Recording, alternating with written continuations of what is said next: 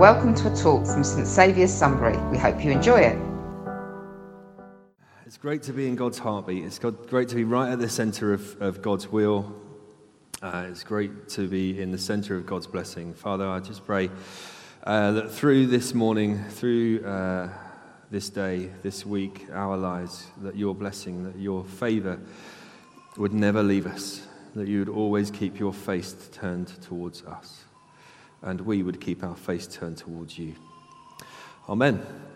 Amen. We're in Acts chapter 5. If you haven't got a Bible, uh, the hosting team will quite happily come and bring you a Bible. We're on page 1097, Acts 5. We've done Acts 3 and 4 in the last few weeks, and the second time today, you can take out your phones if you want to, but I really love reading uh, actual pages and words from Scripture in a book, so uh, that's a good thing to do. Uh, one, two, three. I would love you to say the words bold obedience after one, two, three. One, two, three. Rubbish. One, two, three.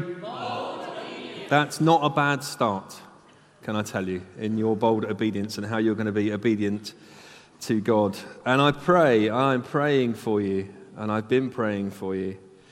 Uh, that, that as you read the Word of God, that as you become aware of His amazing boldness in your life through the power of the Spirit who has come to make His home in your heart, when you say, I believe in you, Jesus. Thank you, Jesus, for all that you've done for me and all that you continue to do. When you say that, when God makes his home in, his heart, in your heart, when you pray bold prayers, when you're obedient to God's word and his direction, his will, and his plans for your life, I'm praying for you that you will come to life yourself, that you will flow with the Spirit. You will see things that you've never seen before, experience things you've never seen before, that you will come to know life in all its fullness. I will continue to pray for you as we uh, go into next week. Uh, you know, uh, if you're new here, my name is Ron. I am the vicar, uh, sometimes call myself senior pastor. I do that because uh, most of my staff team are called pastors, so it makes sense for me to be the senior pastor or the lead pastor. Uh, and if you don't know, if you don't really know me, I never wanted to be a vicar. I never wanted to be a church leader. In fact, there are days when I still don't want to be a vicar or a church leader. But God had other plans. When Ro and I came to faith, uh, we, when we came to faith back in a little place called Georgeham, I'll show you a picture in a bit, um, this little village, we were young. And, uh, well, that's the moment when you say, yeah, thank you. Still young, thank you. Um, we were young and we had little children, a four year old and a one year old, and it made sense in the season of life that we were in that we opened up our house um, to, we used to have sort of 50 or so people in our house. Some people who were in church and other people who were just members of our community.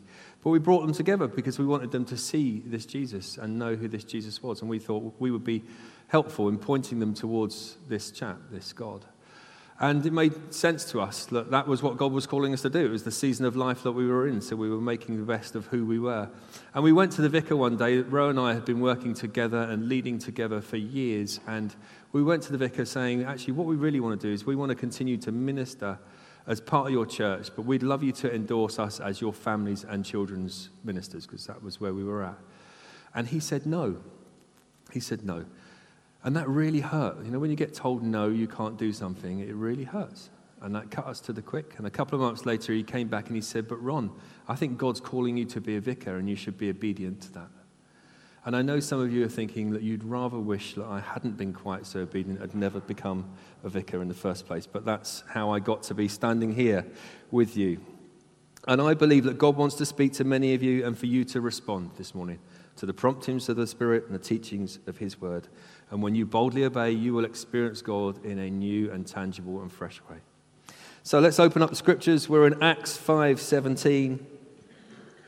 Acts 5:17. Then the high priest and all his associates, who were members of the party of the Sadducees, were filled with jealousy. They arrested the apostles and put them in the public jail. But during the night, an angel of the Lord opened the doors of the jail and brought them out.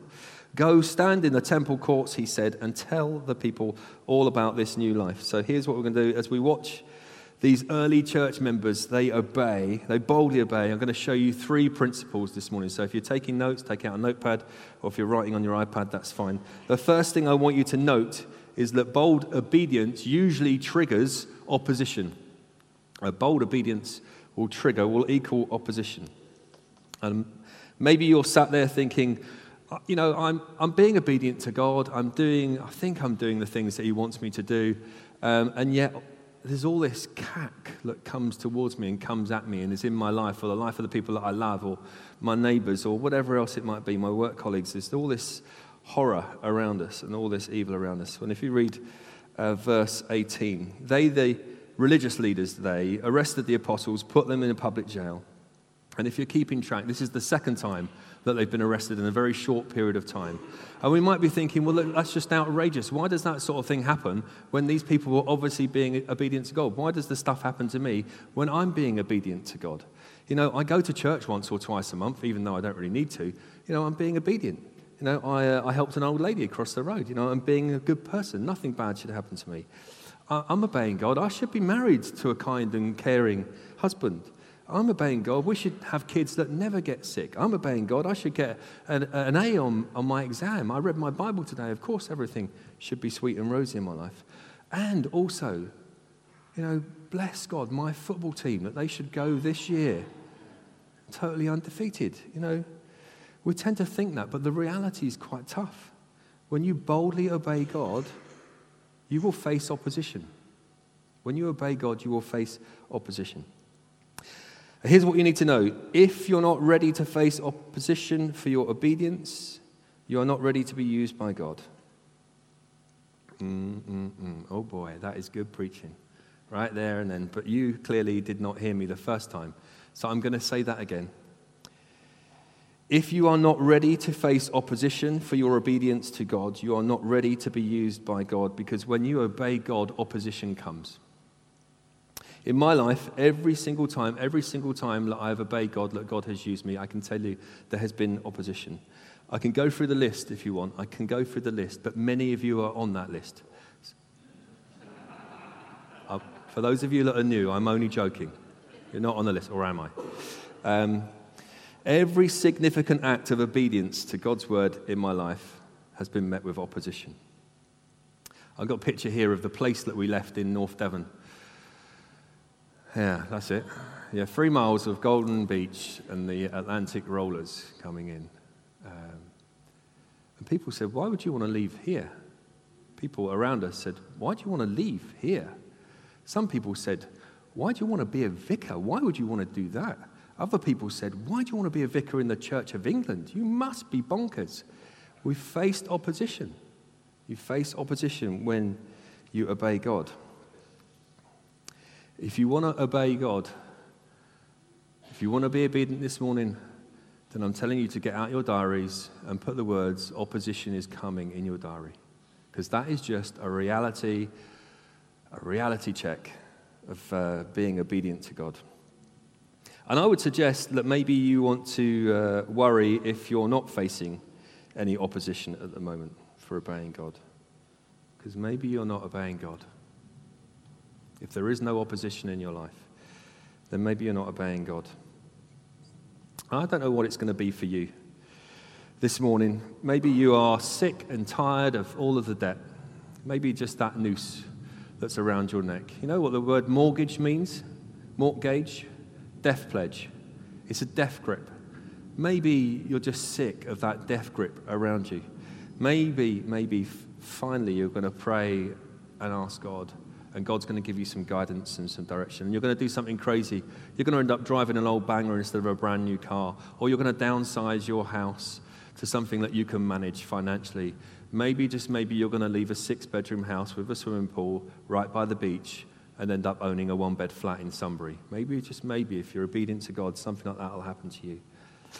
And everyone around you will be like, Don't do that. Don't leave this place. What are you doing selling your house with a swimming pool? You, you, you want to be with us, like all the stupid people. Get yourself into debt, borrow more, get larger, go deeper into debt. Get more of that death grip around your neck, hold it more tightly. You obey God and you're going to meet opposition. God might call you to do something weird when you're raising your kids. He might say to you, Don't put them in the sports club or the football league on a Sunday morning. Bring them to church instead so that they can hear about God and they can worship God. Maybe people will say to you, you must be mad. How on earth is Woody going to be the next David Beckham if you don't let him go to the football club on a Sunday morning? Just another reality check. Most of your kids are not going to be the next David Beckham. Teach them to obey God, teach them to worship God. Don't let sport come in the way. You know, opposition's going to come. People are going to say, Are you sure you want to do that? You've got to do this. Opposition will come when you obey God in all sorts of shapes and sizes. So, thought number one when you boldly obey God, opposition will come. Number two, when you obey God, when you boldly obey God, you'll often release God's miracles. Uh, I, love the, I love this. Verse 19, if you want to go back to the scriptures there, verse 19. So, this is uh, Luke. He's a doctor. The, the, the, guy who wrote this uh, part of the, the Bible is a physician, he's a doctor. Uh, and he just says it like this He says, um, During the night, an angel of the Lord opened the doors of the jail and brought them out. What a statement. What a statement. Something miraculous happens. And that's all he says. You know, if it's me, I'm kind of like, Whoa! An angel came down and he was like eight foot tall and he had wings like this and he was flying around the room with a massive sword that could kill an elephant. It was a bright shot. I'd be like, Angel, can we get a selfie? Wow, look at this. No, I'd be like that, right? But instead, what happens is an angel of the Lord opened the doors of the jail and brought them out. So, in the middle of their opposition, in the middle of them being in jail, in the middle of them facing this opposition, a miraculous thing happens because they boldly obey. God shows up in miracles. And it's just like, well, that's just what we expect. The people of this book just expected God. The people of this book just expect God to show up and to work his miracles and to do the supernatural. We shouldn't be surprised when God comes through, but often we are, right? We shouldn't be surprised, but often we are. A couple of weeks ago, I taught on bold prayer. Were, were any of you in the room when I taught on bold prayer? If you put your hand up, you might be asked to. Look at that, the hands go straight down. You might be asked if you did actually pray any bold prayers. I had a couple of people share with me that they were praying bold prayers. They were praying that God would intervene. In fact, I had one young mum who said, I'm not really much of a prayer on, but actually, after your sermon, it was so good to know that somebody's listening to me. After your sermon, I went and prayed some bold prayers to God that he would intervene, that he would do something in my child's life who their child was not having a good time at school. And by the Wednesday of that week, she was able to say, Look, God, the situation had completely resolved itself, and their child was now happy to go to school. And she was praising God for that. I also had somebody who was, um, who was witnessing to a non Christian friend, and they were going to their party at, uh, at one o'clock after, church, after a church service at one o'clock. And as we left here at, at sort of 11 o'clock in the morning, it was pouring down with rain. And she said, I've been praying, boldly praying, and telling my friend, I'm boldly praying that God will open up the heavens and, there'll be sunshine.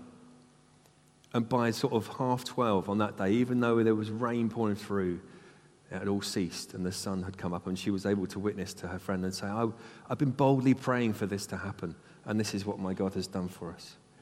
So, what does bold obedience do? Has anyone got any bold prayers that they've had answers to? It's in the chocolates.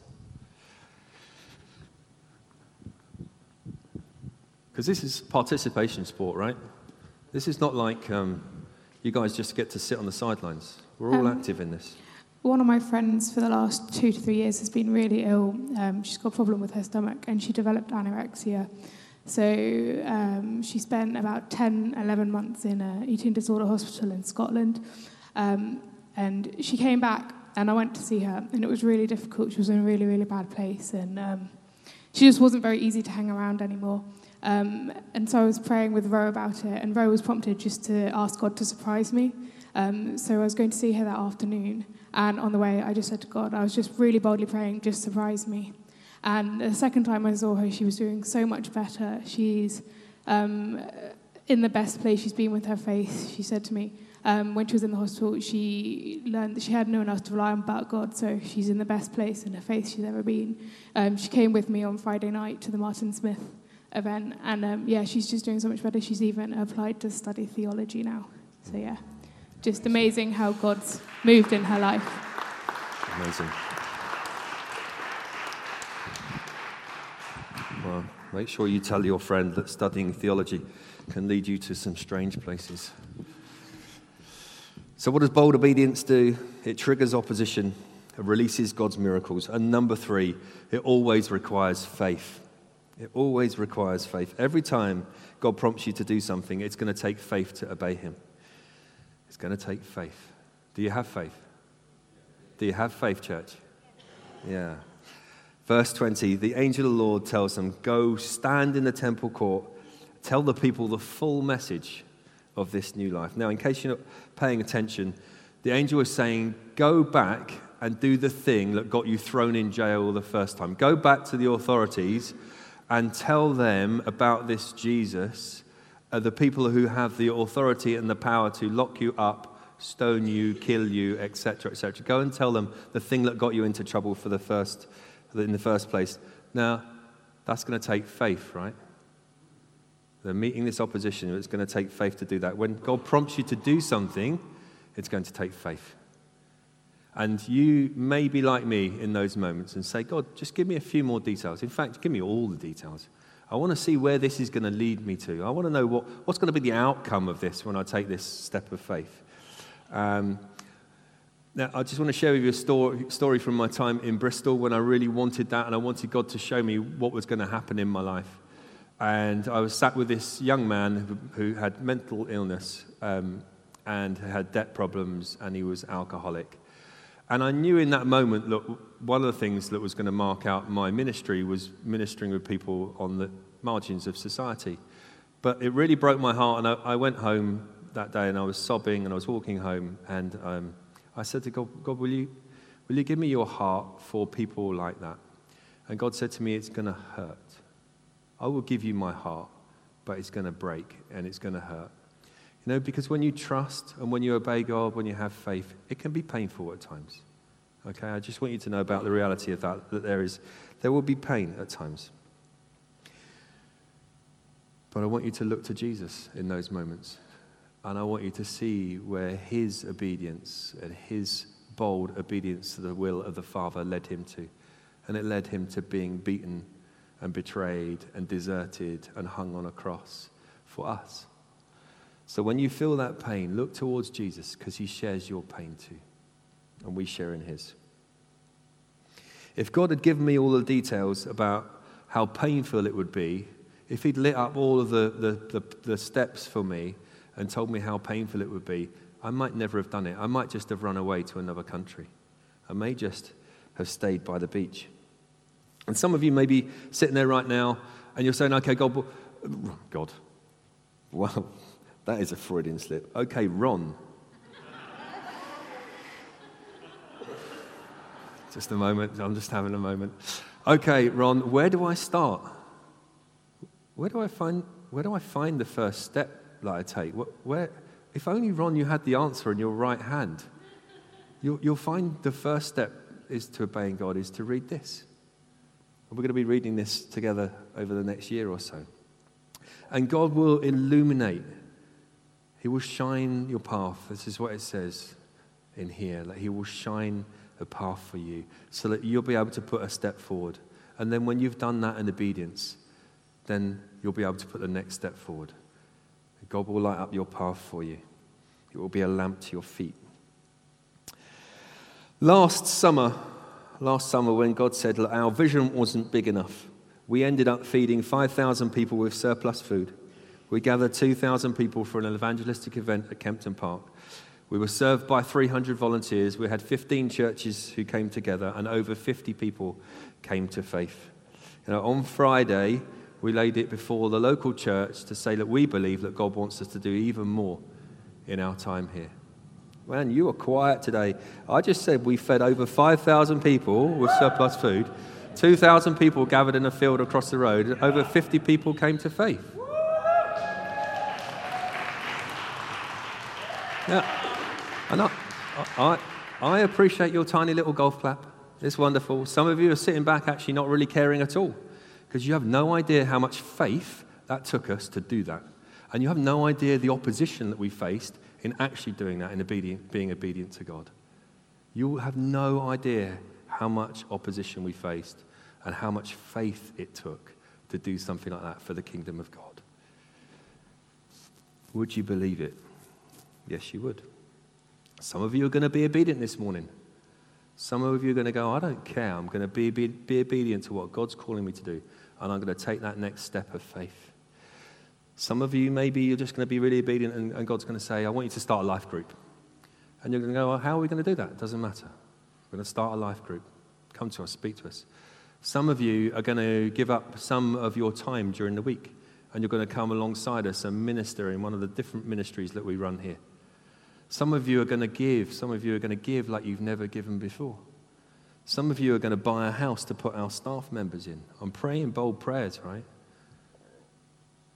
Now, you did hear me say buy a house for us to put our staff members in, not a house for me to live in, okay? Not asking for that. Some of you are going to start a ministry, start a business, or you're going to make some reconciliation with someone that you've been apart from. Some of you are going to be obedient and you're going to step out in faith this morning. Bold prayers, right? I love verse 21. At daybreak, they entered the temple courts as they had been told and began to teach the people. Look what they didn't do. What they didn't do was they didn't delay. They didn't wait. They didn't actually sit and go, let's pray about it for a couple of months before we take some action. At daybreak, they went back into the temple courts. They went straight away because, because, and you want to write this down, delayed obedience is disobedience. Delayed obedience is disobedience. Trust and obey. Oh, Lord. Trust and obey. For there's no other way. And you'll know this if you work, right?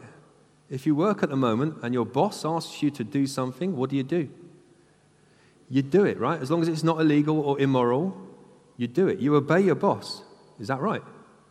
Are you listening to this staff team? Can I get an amen? You'll notice if you're a parent, you ask your child to do something, what do you want them to do? You're not doing it for the fun of it. You want them to obey, right? You'll know this if you drive and you stop at a red light. You're obeying the highway code. You do all that, don't you, right? You do all, you obey your boss, right?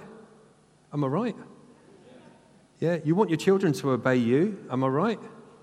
You obey the highway code generally, right? I'll tell, tell you a funny story. In Luxembourg, we traveled through Europe this summer. Uh, in Luxembourg, there was this flash of light on me. And I was like, ah, it's fine. I'm in Luxembourg. I'm a British citizen. There's no way they're going to catch me. And when, when we got back here, there was the, um, the letter from the Luxembourg police saying that I'd gone over the speed limit and therefore I had to pay 49 euros or whatever it was. Uh, do you know how much over the speed limit I was? Yeah. One, one kilometer over the speed limit. And do you know what God said to me through that? It doesn't matter one kilometer. When you're one kilometer, when you're one inch over the other side of the line of God's purpose for your life, is being disobedient is breaking the, breaking the law. And God just said, it doesn't matter. One thing, one thing, and that can put you on the other side of the line. Ah, so, yeah, I'm telling you that when God prompts you, even if it doesn't make sense, obey immediately, obey completely. And that's what these guys, the guys of this book, that's what they did. And then, you, if you flip down to verse 28, you'll see, We gave you strict orders, say the religious teachers, not to teach in his name. Whose name? Jesus.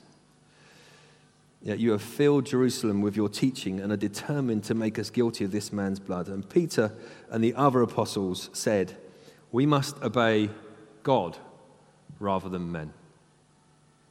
Say that. We must obey God rather than men. Say it and mean it. We must obey God rather than men.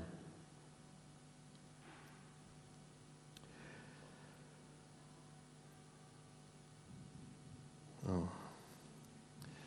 When you know Jesus like we know him, when you've seen Jesus like we've seen him, when you've heard what we've heard, when you've taken it in, you will say, We cannot not talk about him. We cannot not pray to him because boldness is behavior born out of belief, belief, and we believe so deeply about this Jesus and about the life that he offers. And it's not an option. It's not a maybe I'll get round to it next week. It's not a, a well, we could do this. It's a must. It's a we must obey.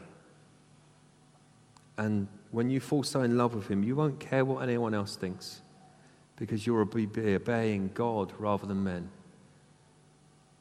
You won't care if it makes you look foolish or if your friends at college take their mickey out of you or if your work colleagues shun you because you follow Jesus, because you're obeying God, because you must obey God rather than men. So they said in this book here that you can threaten to kill us, you can lock us up, you can beat us, but we're not going away. And is that right? Is that right? Do you know how much ground we have retaken for the kingdom of God through this church in just the few years that I've been here?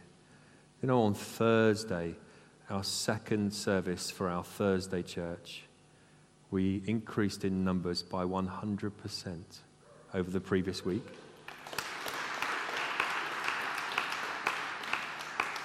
And I want to get this right because, I, you know, I, figures are important, right?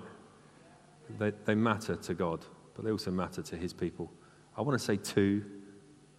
Thank you. Three. I wanted to get that bit right. Three people who came to church on Thursday for pretty much the first or second time on Friday night came to Martin Smith and gave their life to our Lord.